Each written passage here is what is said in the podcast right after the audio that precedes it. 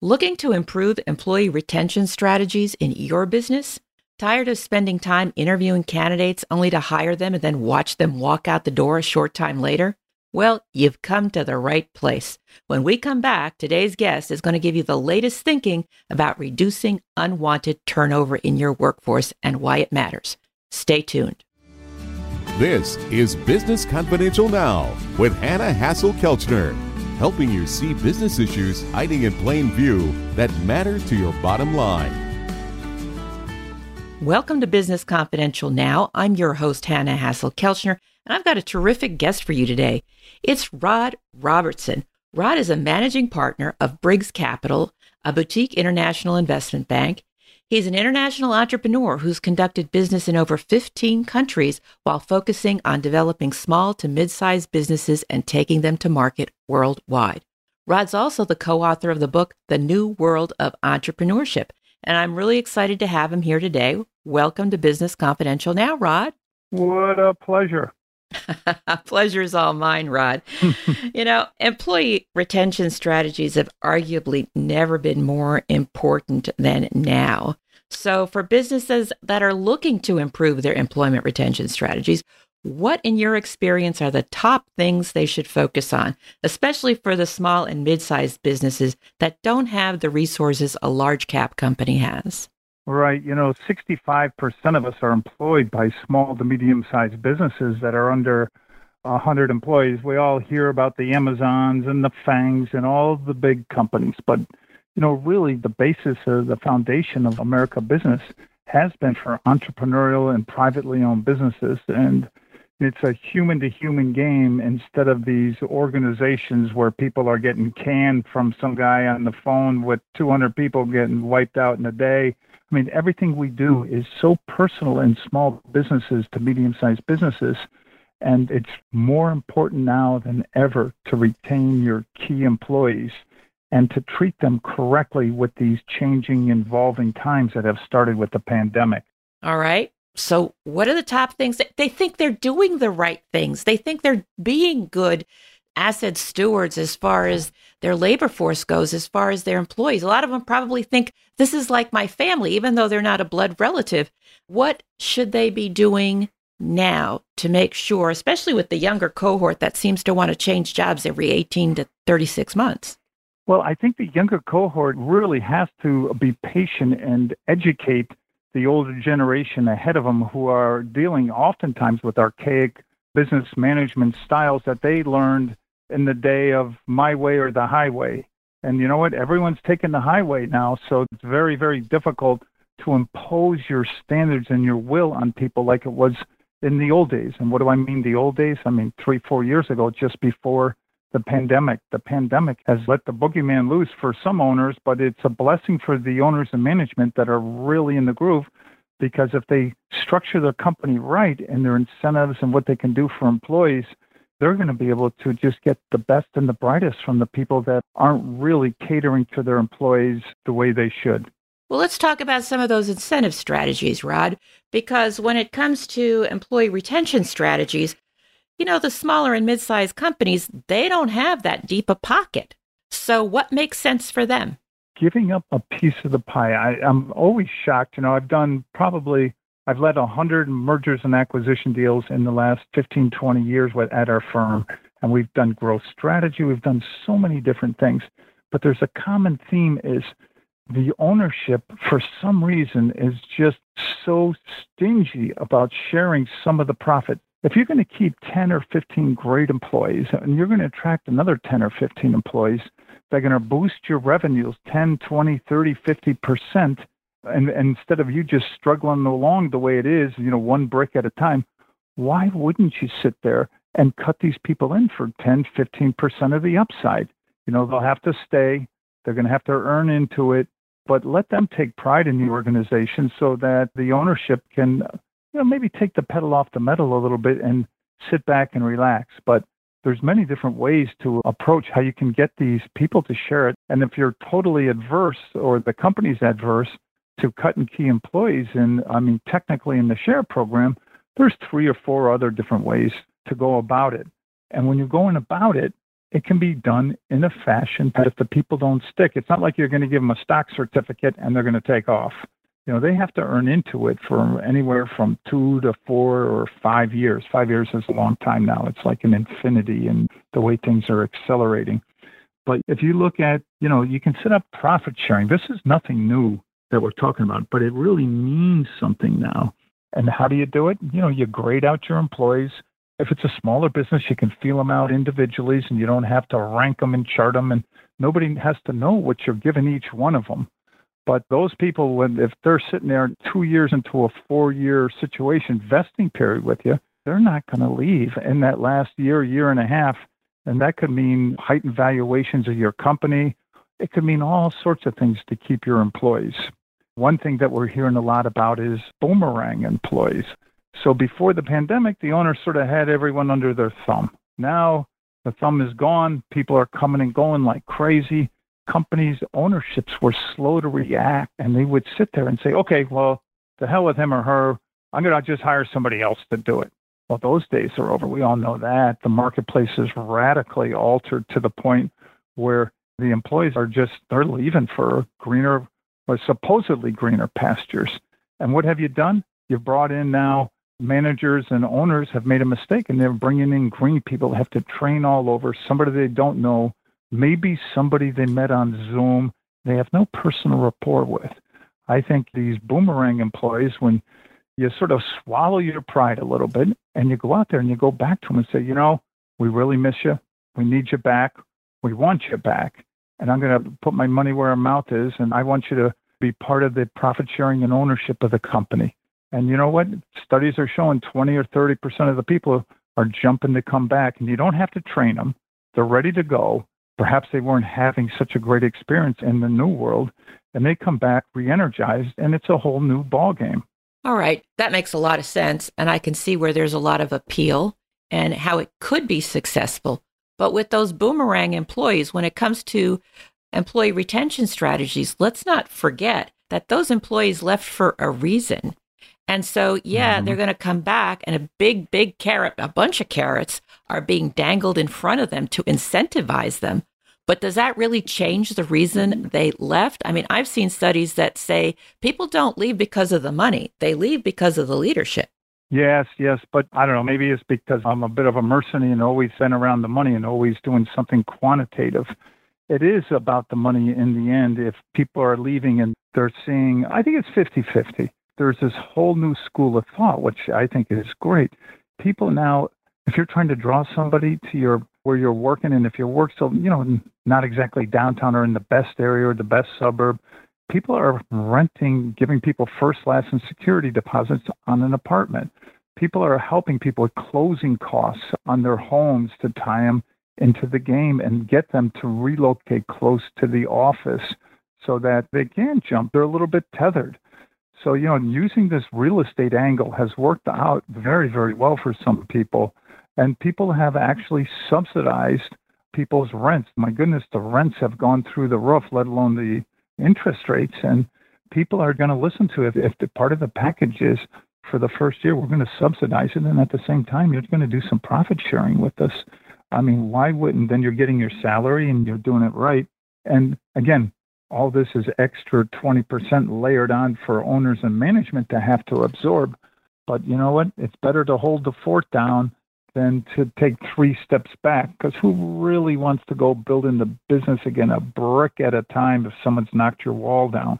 Well, that's a good way to look at it. And I think being able for especially smaller business owners and founders who have built something from scratch for them this is their baby and it's really hard to let go and helping them with that mindset as to look how much more you can accomplish if you let other people truly help you and let them share in some of this success that it's not necessarily giving up all control, which is probably a big, big fear. Yeah, I mean, building the business a brick at a time is so painful, but that's the way it was done in the last 30, 40 years in uh, the majority of American businesses. But that day is now with the scalability and the internet and the way people can sell and find, get new customers. I mean, scaling is so rapid. And that's why owners who have been very happy to have. We're growing at a steady 10% a year for 10 years. Well, that is good, especially when the ups and downs of the uh, economy are, are moving about and inflation and other bugaboos out there. But sitting there and sitting back and going, you know what? Why don't I bring on three really strong people and time to the mast with me? And maybe I can relax a little bit. And, and you know what? These people are probably younger. And so you can go ahead and do it. And for the young people who are unfettered with this archaic thinking, they can just jump deep into this game and play uh, Mr. and Mrs. Flexibility and just get it going right out of the chute and let these people help build your business into a rocket ship. Sounds like a plan. Definitely sounds like a plan. So, with your unique catbird seat in capital markets and mergers and acquisitions and helping companies take to the next level and so forth, when it comes to the deal making, tell me about the role employee retention strategies play in the valuation process. Oh, that's such a great point where we sit there now, say there's 80 employees, eight are senior managers. The buyers are going to go, okay, the seller maybe sail off into the sunset, but at the very least, they're taking the pedal off the metal. So they are going to sit there and start coasting a little bit. They can't help themselves. They're going to be getting seven, eight figure money. Everyone's going to slow down a little bit. So who's behind that person? We're working on four or five sales right now where the people want to jettison, you know, and go and enjoy life. And who are they bringing up underneath them? So people are leaving millions of dollars on the table by not grooming the next level of management. Even if you're 40 years old and everyone's with you is 30, or you got to find those people in the late 20s, early 30s who has that 10 year gap, that energy vacuum ahead of them of a decade that they can push it forward. I mean, the buyers are so smart these days. And we always hear about bad buys, but I'm telling you, most of these buyers, I've been doing it a long time and they're not friends of mine. You know, at Briggs, we get five inquiries a day from people with over 200 million looking to buy small and medium sized business because the stock market's very, very shaky. And no matter what year or what time it is, up or down, inflation, deflation, elections, whatever it's going to be, there's so much money that's better suited to be in small to medium sized businesses. But these people are only going to invest in a company that if management is maturing, that there's got to be a next generation growing underneath it. So, how do they evaluate that leadership besides age? People always say, How old are they? Or how long have they been here? Or how long is their employment contract? And I'd say 30 to 40% of our transaction on 100% of the transaction, people sit down and say, I have to talk to your five managers before we close the deal. And then out of that, I'd say 30 to 40% of the buyers sit there and say, I want these people signed up and we want to define their role. And a lot of times they're going to elbow the seller off the table from the track, uh, which can be good or bad because it's opening up a Pandora's box. You've had the lid on these people as a seller and all of a sudden the, the new owner's saying, "Hey, I like what Bob's doing over here, and I think you're going to have to integrate it into your thought pattern." And you've been holding Bob off for 20 years on his thought pattern. Now he's smirking because he's there's younger, brighter people who are stroking a check for millions are telling him Bob's is the way to go. So you got to be prepared for change if you're ownership, and if you're Bob sitting in the wings, get ready because your time is coming most every company now and today is for sale, even if it's not. I mean, if you look at Elon Musk, he's out there monkeying around with Twitter, all these different things. Everybody's for sale, even if they're not. It's just the American way. So if everything's for sale, why don't you be prepared for sale? Because if you're not, you can leave millions and millions of dollars of equity on the table that are not related to your cash flow. If your cash flow your bottom line's $3 million, and someone's going to pay you a multiple of five on the bottom for 15 million, what they're going to say if you're not prepared for the deals, I'll give you 10 in cash up front. But you know what? Yeah, your company should be worth 15, but you have to do this, this, and this over the next three years, and we'll give you that extra five million.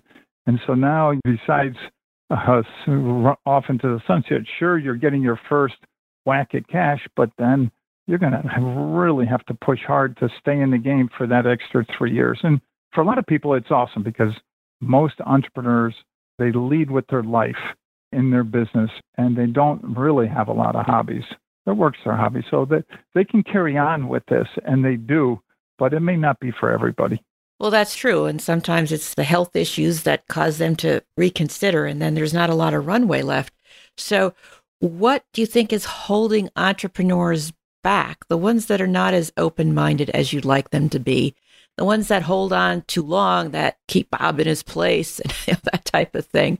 What do you think their biggest fear is? The biggest fear is they don't know what outside of their world. They're great at what they're doing. You know, most business owners have 70% of their wealth inside of their business, locked inside, and it's not an easy thing to get it out. So everything's changing with the employees. I just finished a European tour last week where I visited seven countries and met with different economic groups trying to get a grip on what they're doing. And the thought pattern, you know, people have no idea. The average full time American works 34.9 hours. The French, the Germans, and Italian, they're averaging 26 to 29 hours. So you're all working a little bit less these days and the people are demanding more flex time. So over in Europe, they're really looking hard at the four day work week. So if ownership here in the States, if the people are sitting there, you got people working for 40 hours. If you did four 10 hours and you gave them a three day weekend, instead of hammering it out and they don't have to drive as much and all of a sudden they can be with their kids, they can take trips, they can do it. You can get the same productivity out of people on a four day work week I mean, it's going to be coming a lot to the states now, only because the logjam was broken up with the pandemic and everyone working from home.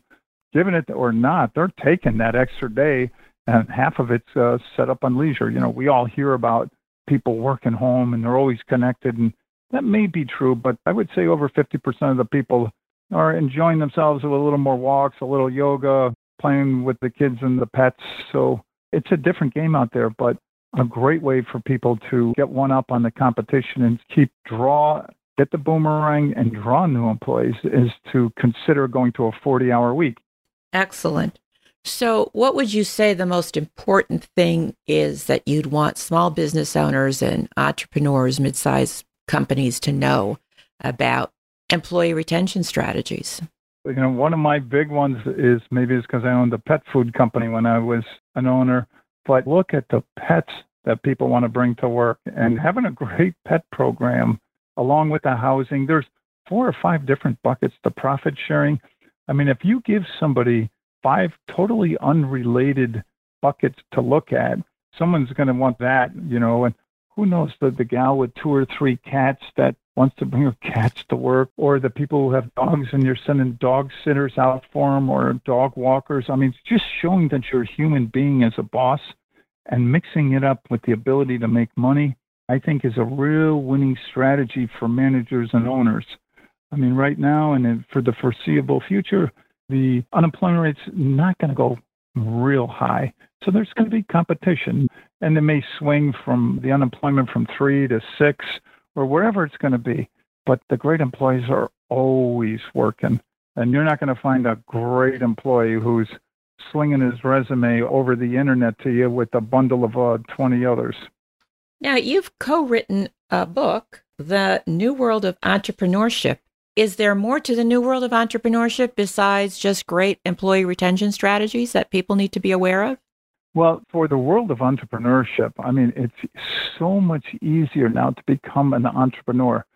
So, all the money that's out of the stock market, where is it? There are billions of dollars and thousands of organizations that are sitting out there waiting to invest in entrepreneurs, be they uh, 30, 50, or, or even up to 60 with the people with the knowledge. I mean, everyone has an angle on something that they did, and the true business warriors have something that other people want, and so they should pay for it.